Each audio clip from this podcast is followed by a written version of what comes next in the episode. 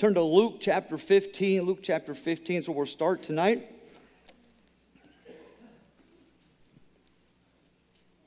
Luke chapter 15.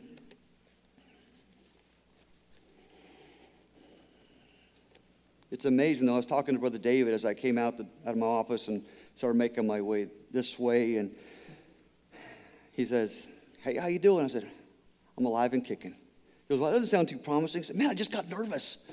And so I was doing good all day and, and uh, preparing the message and going over the message and, and preaching it. He goes, Man, you'll, you'll do fine. I said, I know. I'd rather preach to the kids and the, and the teenagers and get out there with the adults. And, and uh, or maybe we just take everybody, go up in the teen room. Maybe it'd be different.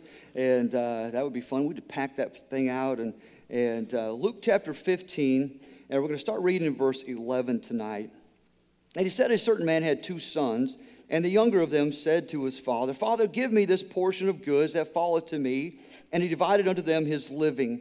And not many days after the younger son gathered all together and took his journey into a far country, and there wasted his substance with riotous living. And when he had spent all, there arose mighty famine in that land, and he began to be in want. And he went and journeyed himself to a citizen of the country, and he sent him into the fields to feed swine. And he would fain have filled his belly with the husk that his swine did eat, and no man gave unto him. And when he came to himself, he said, How many hired servants of my father's have bread enough and to spare, and I perish with hunger? I will arise and go to my father, and will say unto him, Father, I have sinned against heaven and before thee, and am no more worthy to be called thy son. Make me as one of thy hired servants. And let's pray. Dear Heavenly Father, I pray that you'd help me tonight. Lord, I want to be a blessing to the parents, to the young people in this room today. Lord, I pray that you just help me, Lord. Guard my words, help them to be right, help them to be exactly what you would have me to say tonight, Lord. Lord, thank you so much for loving us and what you've done in our lives. In Jesus' name, amen. You know, here in this story, we see of two sons, and I kind of wish there was more to this, more of the beginning of the story of why is this son running away? Why is this son asking his dad to give me all the money or half the money and to get out of there? And you wonder, you try to look into it, you try to figure out why this is happening. And within the last month, probably, more than one time, somebody has asked me, why are young people not turning out? Why are young people not turning out? I really believe it's how you look at it and who is looking at it. Uh, you have the parent that is satisfied with the young person that's not in jail. They don't have a record. They're not on drugs. They're not into pornography. They're not an alcoholic. They have a decent job. They don't have a child before married. And we would, they would say, That is a success. That's what I want even the world would look at that young person and say, oh, wow, what a success. What a success. Even a grandparent might look at that and say, man, that is a successful young person. But does it really matter what we think or what the world thinks? As we were knocking doors yesterday, inviting people to church, we came across a few people that disagreed about the way to heaven. And you always run into people like that. And we tried to tell them that really it's not about what we think, it's about what the Bible says. It's the Bible way to heaven. It's not about being the, the Baptist way, the Catholic way. It's about what the Bible says. And a couple times yesterday, I said, These things have been written to you that you may know that you have everlasting life. It's what the Bible says.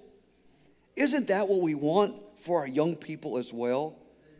The Bible way of bringing them up, the Bible way of raising them, the Bible way of bringing them to the Lord to be used by Him. I guess the question would be what defines a lost young person? And when I say lost young person, I don't mean one that, that is lost as in salvation. That's not what I'm talking about. But I'm talking about a, a young person maybe that has, is lost to the world a young, a young person that is not serving the Lord? What defines a young person that has not turned out? What defines a young person that has not turned out for the Lord? Some might say that, and I have even said that they might be considered a spiritual casualty. I really don't think that anybody wants that, and nobody wants a physical casualty, and I guarantee nobody wants a spiritual casualty. Nobody wants that. We, we think of physical casualties and things that have happened and, and the tragedies there. To me, a young person that doesn't do what God would have them to do becomes a spiritual tragedy. Nobody wants that. Boy, as a youth pastor, you don't want that. You've heard me say it before, and I'll say it again and again and again, but I do believe that every person was created, every young person, for a specific reason. I believe that God has a specific plan. I believe that none of the teenagers, none of the young people, none of the people in this room are a mistake. I know sometimes we look at young people and parents might even say, whoops, didn't plan on that one happening. But God had a plan, and God has a plan. And I believe that every young person in this room, every young person in the world, that God has a plan for them. I believe that God has something that He wants them to do. So, why are we losing our young people? Why does it seem that when they get to the certain age that they don't want anything to do with church, anything to do with the Lord, anything to do with serving, serving God? I think it was last Sunday morning I heard Brother Jeremiah say, we, we stand back there, we try to listen a little bit, and he said something about uh, the fact that it kills him to think of the young people that have come through camps the young people that have come through Sunday schools, the young people that have come through uh, different areas uh, of, of church and now don't want anything to do with church, don't want anything to do with the Lord Jesus Christ, don't want anything to do with Him. And it hurts as you see that as you're the youth pastor for several years and, and you watch young people and you watch them come and go and what they're doing with their life. Like I said a few minutes ago, I believe that God created each and every one of us to do something special for Him. I believe that God created the young people to do something awesome for the Lord Jesus Christ. And can I tell you that if God has this plan, this is the, what God has this plan for this young person, and they don't do it, who are they serving? I know many times we don't look at it like that. But if God would, God built this young person to do this certain plan, this certain thing, whether it be a doctor, a lawyer, a plumber, a, a missionary, whatever it might be, I believe God creates them for a certain reason. He has built them for a certain reason. And if they don't do that plan, who then are they serving? Many times we don't want to say it, but are they serving Satan? Because I believe that Satan wants them to do anything except what God would have them to do. Would you agree with that? And we don't want to say that a young person, and nobody in this room would say, Oh, I want to serve Satan. I want to do what he wants me to do. I want to. I, no, no, no, we wouldn't say that. But God has a plan, and God created them to do this certain thing. So if they don't do that, who then are they serving? I know we don't like to say that. But why are we losing our young person? Number one, I believe, I believe the Lord never becomes real to them. The Lord never becomes real to them. Look at Psalms 34. Psalms chapter 34.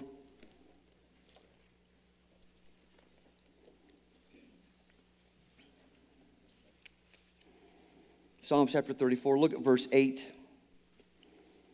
The Bible says, Oh, taste and see that the Lord is what? Wait a minute. That was like good. Oh, taste and see that the Lord is what? Good. I don't know about you, but in my life, God has been good. God has been good. They have never had a real relationship with Jesus Christ. They have never been able to see how sweet it is to have that relationship with the Heavenly Father. Listen, I don't know about you. I have a great relationship with my earthly father.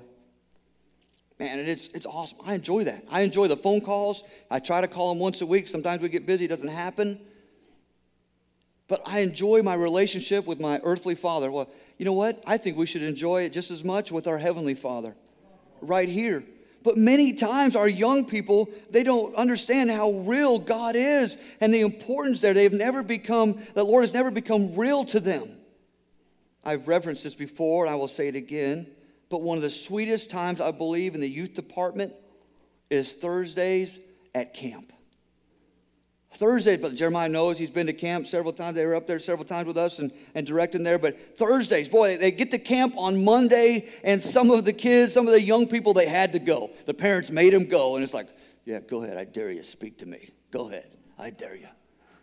Boy, they hear that preaching on Monday, and then we sing the songs, and then we have some crazy games and youth pastors come up with some crazy games at times, and I am glad I'm not uh, in the youth department anymore. But uh, uh, uh, then, Tuesday, the preaching, and then Tuesday evening, the preaching, and the Lord starts working on their heart. And that Wednesday, boy, they start getting things right. And then Thursday, man, they're, they're, they're, they're wanting to read their Bible, they're wanting to pray, and they're tired, wanting to have that relationship with God. They want that sweet relationship, and they kind of have it just for a little bit. But then Friday, they come home and I think, what happens between camp on Thursday night and Friday when they get picked up? What happens there?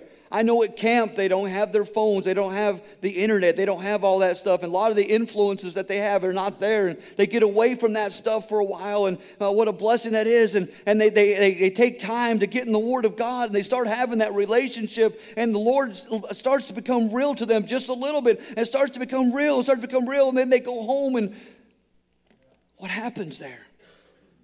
For a few days at camp, it's real. For a few days, they do taste and see that the Lord is good. We need some young people today. We need some adults today. We need some children today to see how good God is. Oh, taste and see that God is what? Some of you, he's good. Okay, let's try again. I think we're going to get this. Oh, taste and see that God is Oh, that was good. Man. It's almost like junior church. I'm kind of getting the hang of this. Not as nervous anymore. Then we'll just start again because I won't be as nervous. Has he ever become real to you? In your life today, is he real? Can you say that God is good? Have you had the opportunity to taste and see how good God is? And do your young people know it? Do they see it? Do they see how good God is? Maybe the Lord has never become real to the young people because it's never become real to the adult or to the parent or to the grandparent. When do you have your time with the Lord Jesus Christ? When do you have the time of the sweet relationship with Jesus Christ? If you don't have it, hey, start today. Start today. Start today. I do believe that in most cases, if the Lord is real to the parent, the Lord is going to be real to the young person. I love to tell this story. Actually, I kind of hate to tell this story, but uh, you know that I, I, I enjoy to hunt. Uh, I, I enjoy going hunting, and, and a matter of fact, I uh, tricked some young people a few years ago and had a little trivia. And what is Brother John's favorite sport? Oh, yeah, sport. Oh, they're all writing down basketball. Ba- write it down, basketball. And so we got to it. All right, what's Brother John's favorite sport? Basketball. No, wrong. uh, it's hunting. I tricked him. And uh, anyway, it, it, I, I enjoy going hunting. And Tyler and I were, were hunting several years ago, and we're sitting in this box stand, and we look out the window to the left, and, and here comes this deer just kind of trotting right at us. And, and uh, it's an older buck, and it's coming at us. And, and uh, I get, I, he's sitting here, I'm sitting here. We kind of slide around a little bit. I get my gun out the window, and, and I'm pointing out the window right here, and uh, it is about to turn the corner, probably about 75 yards away. It turns the corner a little bit, and I start to whistle, and it stops, and I hear this little voice God is good to us. Man, it's tears. I'm trying to shoot this deer, and I got these tears flowing because I hear this little voice next to me, and he says, God is so good to us. I feel like at that time I could have closed my eyes and just went, and the deer would have fell over. Because God was giving us, and he saw the fact that God was giving us that deer. God is good. God is good. He's real. He's real. When, when the Lord becomes real to you and bad things happen, you look at it and understand that God is in control. We might not understand this situation, but we must understand that God is in control and that He has it. we were at Baton Rouge for several years, and there's things that happen I can't say that I understand.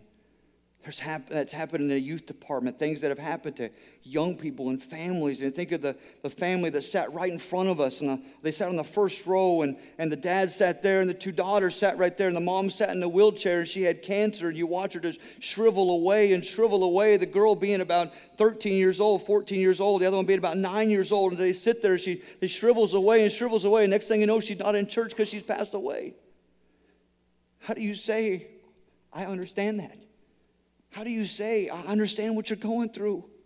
You have another family that their dad's the pastor and, and a pastor in Alabama, and they, they, they, the, the dad passes away with five or six uh, young people, or five or six children. Then you have another one that, that uh, uh, live in the uh, Hammond area, that the dad and, and, had two boys, and, and, and the, the wife passes away. How, how, do you, how do you explain that to them? It's really tough, and I don't understand, and I can't say I understand. But that's when it's so important that we know that God is real and that God is real to us. And if as parents we have not trained them that, that God is real, that we sit down and we talk with them when we share the stories of the Bible of how this happened and how that happened, and we understand that God is good. In hard times, God has to be real to them. In good times, God has to be real to them. On the mountaintops, God has to be real to them. In the valley, God has to be real to them. This world is cruel. This world is hard. Every young person has to have the time in their life when the Lord has to become real to them. Things happen in life that I don't understand, bad things. Why? Because God has not become real. I'm sorry, I skipped a line there. They quit church, they quit God, they quit on everything they know to be right. Why? Because God has not become real to them. Take your Bible and turn to Psalms 119, verse 165. Psalm 119.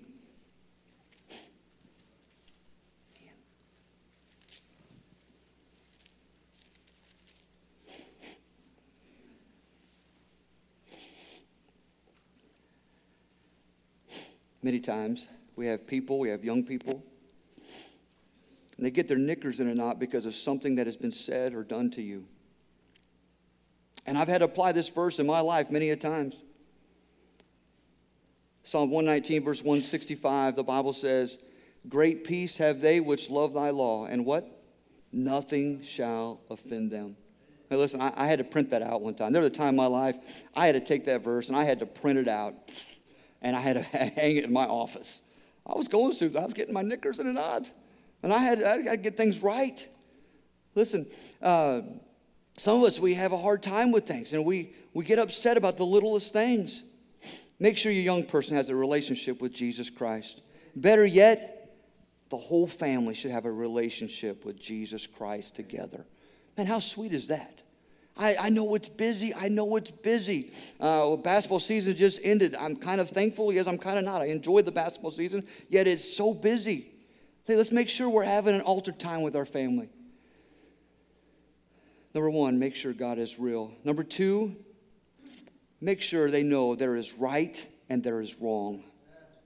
There is right and there is wrong. I believe we come to a time in many parents, to a time in many parents and young people's life, that they don't know what is right and what is wrong, what is truth and what is not truth, what they should believe and what they should not believe, what is godly and what is ungodly. And I believe this starts at a young age. We watch, we teach them at a young age what is right and what is wrong, and that there is consequences for the young.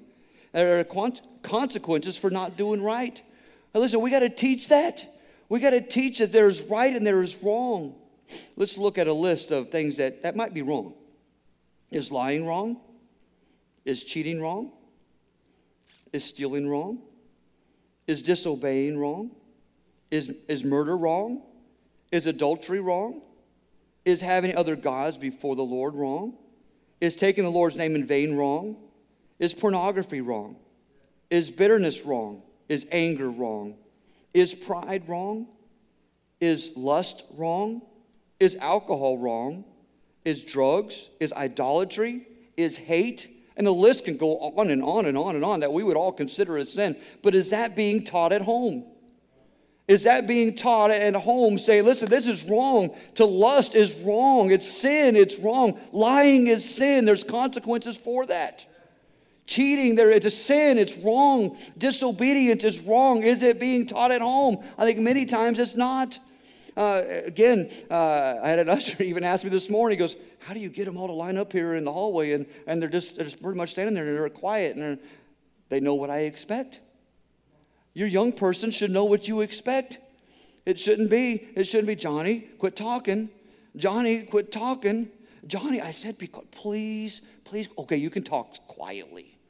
No, no, no, no, listen, listen. We're going to tell them that there's, it's right, lying is wrong, pornography is wrong, hatred is wrong, and the list goes on and on. Bitterness, anger, it, we got to teach them that it's wrong. Can I tell you that right is right and wrong is wrong? And God tells us in the Bible, in the Word of God, what is right and what is wrong. The Word of God is absolute truth. That's why it's so important that we have the time in the Word of God to know what is right and know what is wrong. Listen, we ought to be teaching them the Word of God. That's where we're going to get our rights and get our wrongs from the Word of God and teach that to them so when they are in a situation, when they're in a situation, they can say, No, no, no, no, I can't do this. The Word of God says that we're not supposed to do that. I can't do that. Have you taught your young people what is right and what is wrong according to the Bible? According to the Bible, not what I think, not what Brother John thinks, not what you think, but according to the Word of God. You can see it now in the world we're living in, that the world is saying what are used to be what used to be bad is good, and what is good is bad. What used to be evil is now considered good, and what is good is now considered evil. We've got to make sure as parents that we are teaching our young people the Word of God and what is right and what is wrong according to the Bible. Not according to me, not according to grandma and grandpa, but according to the Word of God. Number three, what goes in determines what comes out. What goes in determines what goes out. How important is it? To what goes in a child's brain. How important is it to what goes in their mind? I'm talking about their ear gate. I'm talking about their eye gate. What goes in there? How important is that to what they hear and what they see? See, I believe that what goes in is going to come out eventually. What they see in the lives of other people, what they see on TV, what they see on their phones, what they see on the internet, what they see on their tablets, will eventually come out. I believe that what a young person hears from the phone, from their TV, from the internet, from the influences around them will eventually come out of them. I believe that what goes in eventually comes out. If you were given a list of 10 things, 10 things, not illegal things, that you could do, and if you accomplish those 10 things, somebody would give you a million dollars. I think all of us would be in line for that. I'd be in line for that. A list of 10 things. I think I could, first off, it's competition, so I'm there. Sign me up. I'm all about competition. We do everything we could to complete that list. You see, God has given us a far more precious gift than a million dollars. Far more precious than any prize that you could ever get, and that is our young people. Our young people, to me, are worth more than a million dollars. Our, our young people are worth more than all the money in the world. Some of you would like to sell your kid for a million dollars. Probably wouldn't get that much.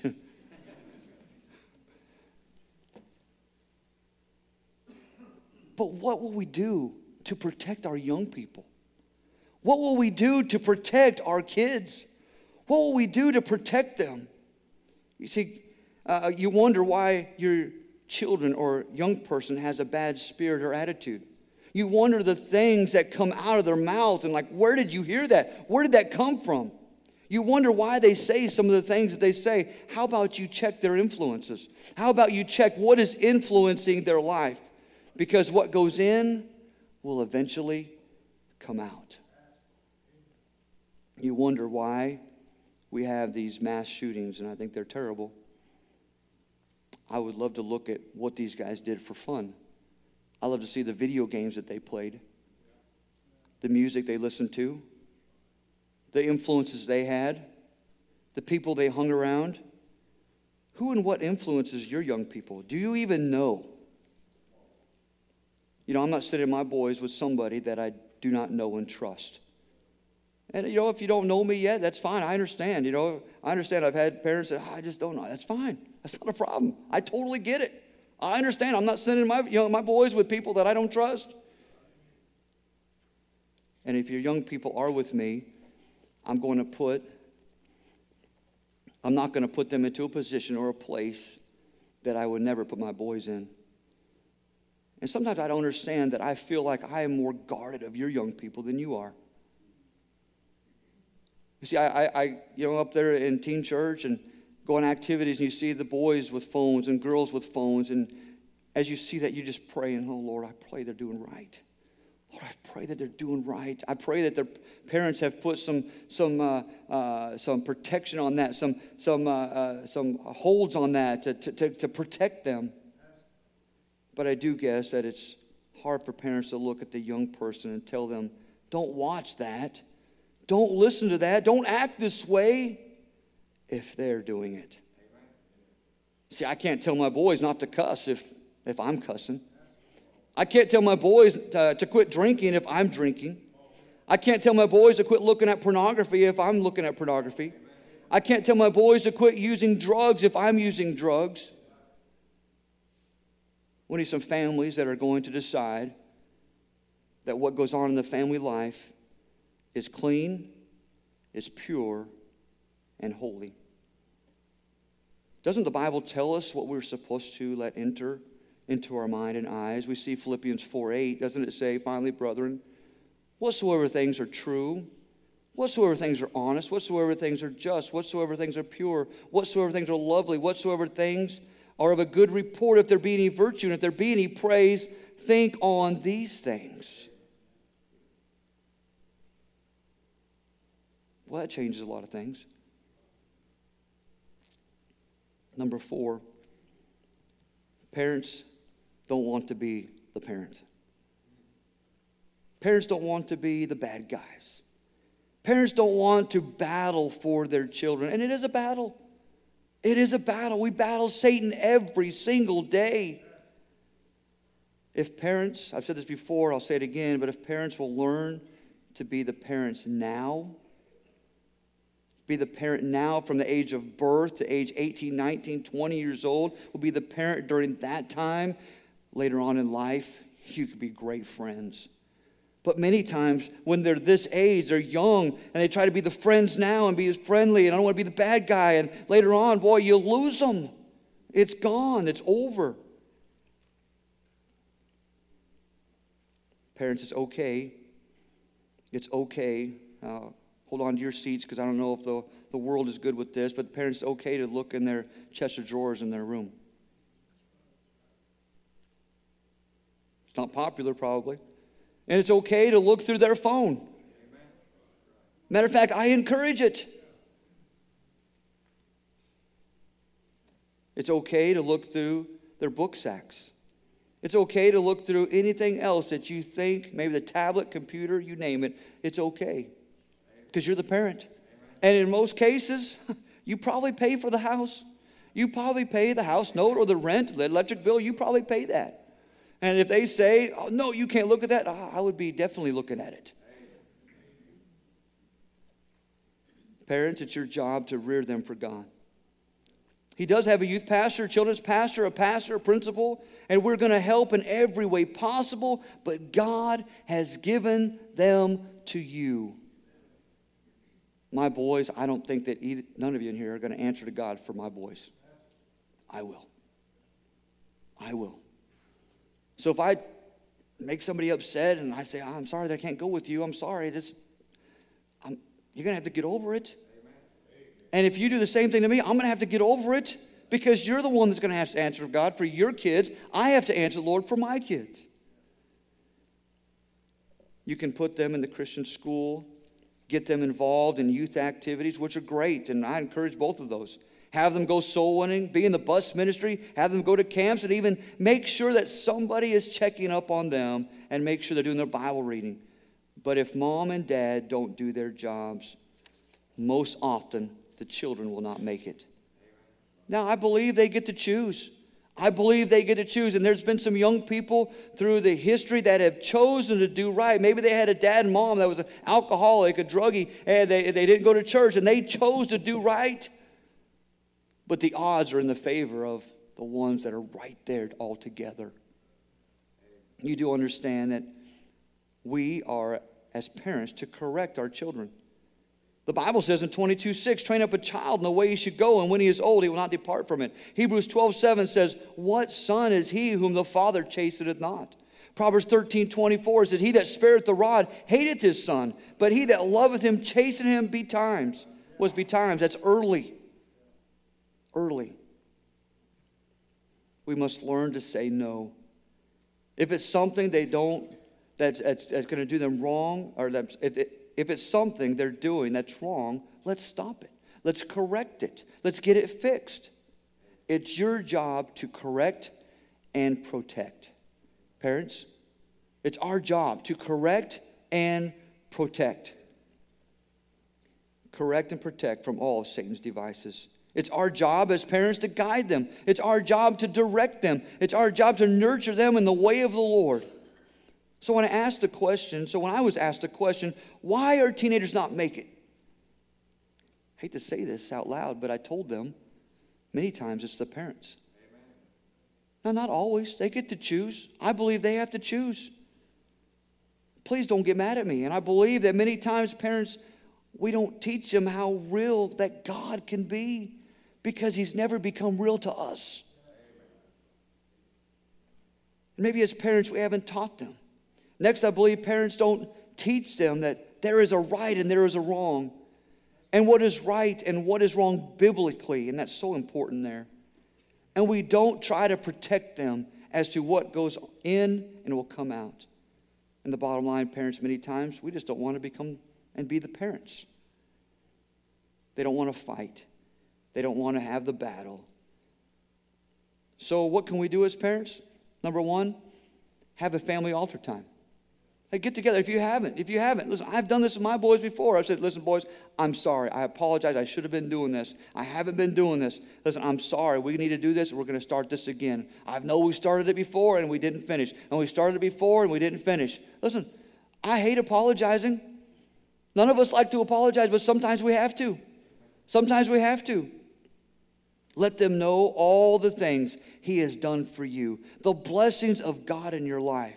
Share with them what you received from your devotion. Share with them what you received from your devotion. Number two, explain or teach them what the Bible says about sin.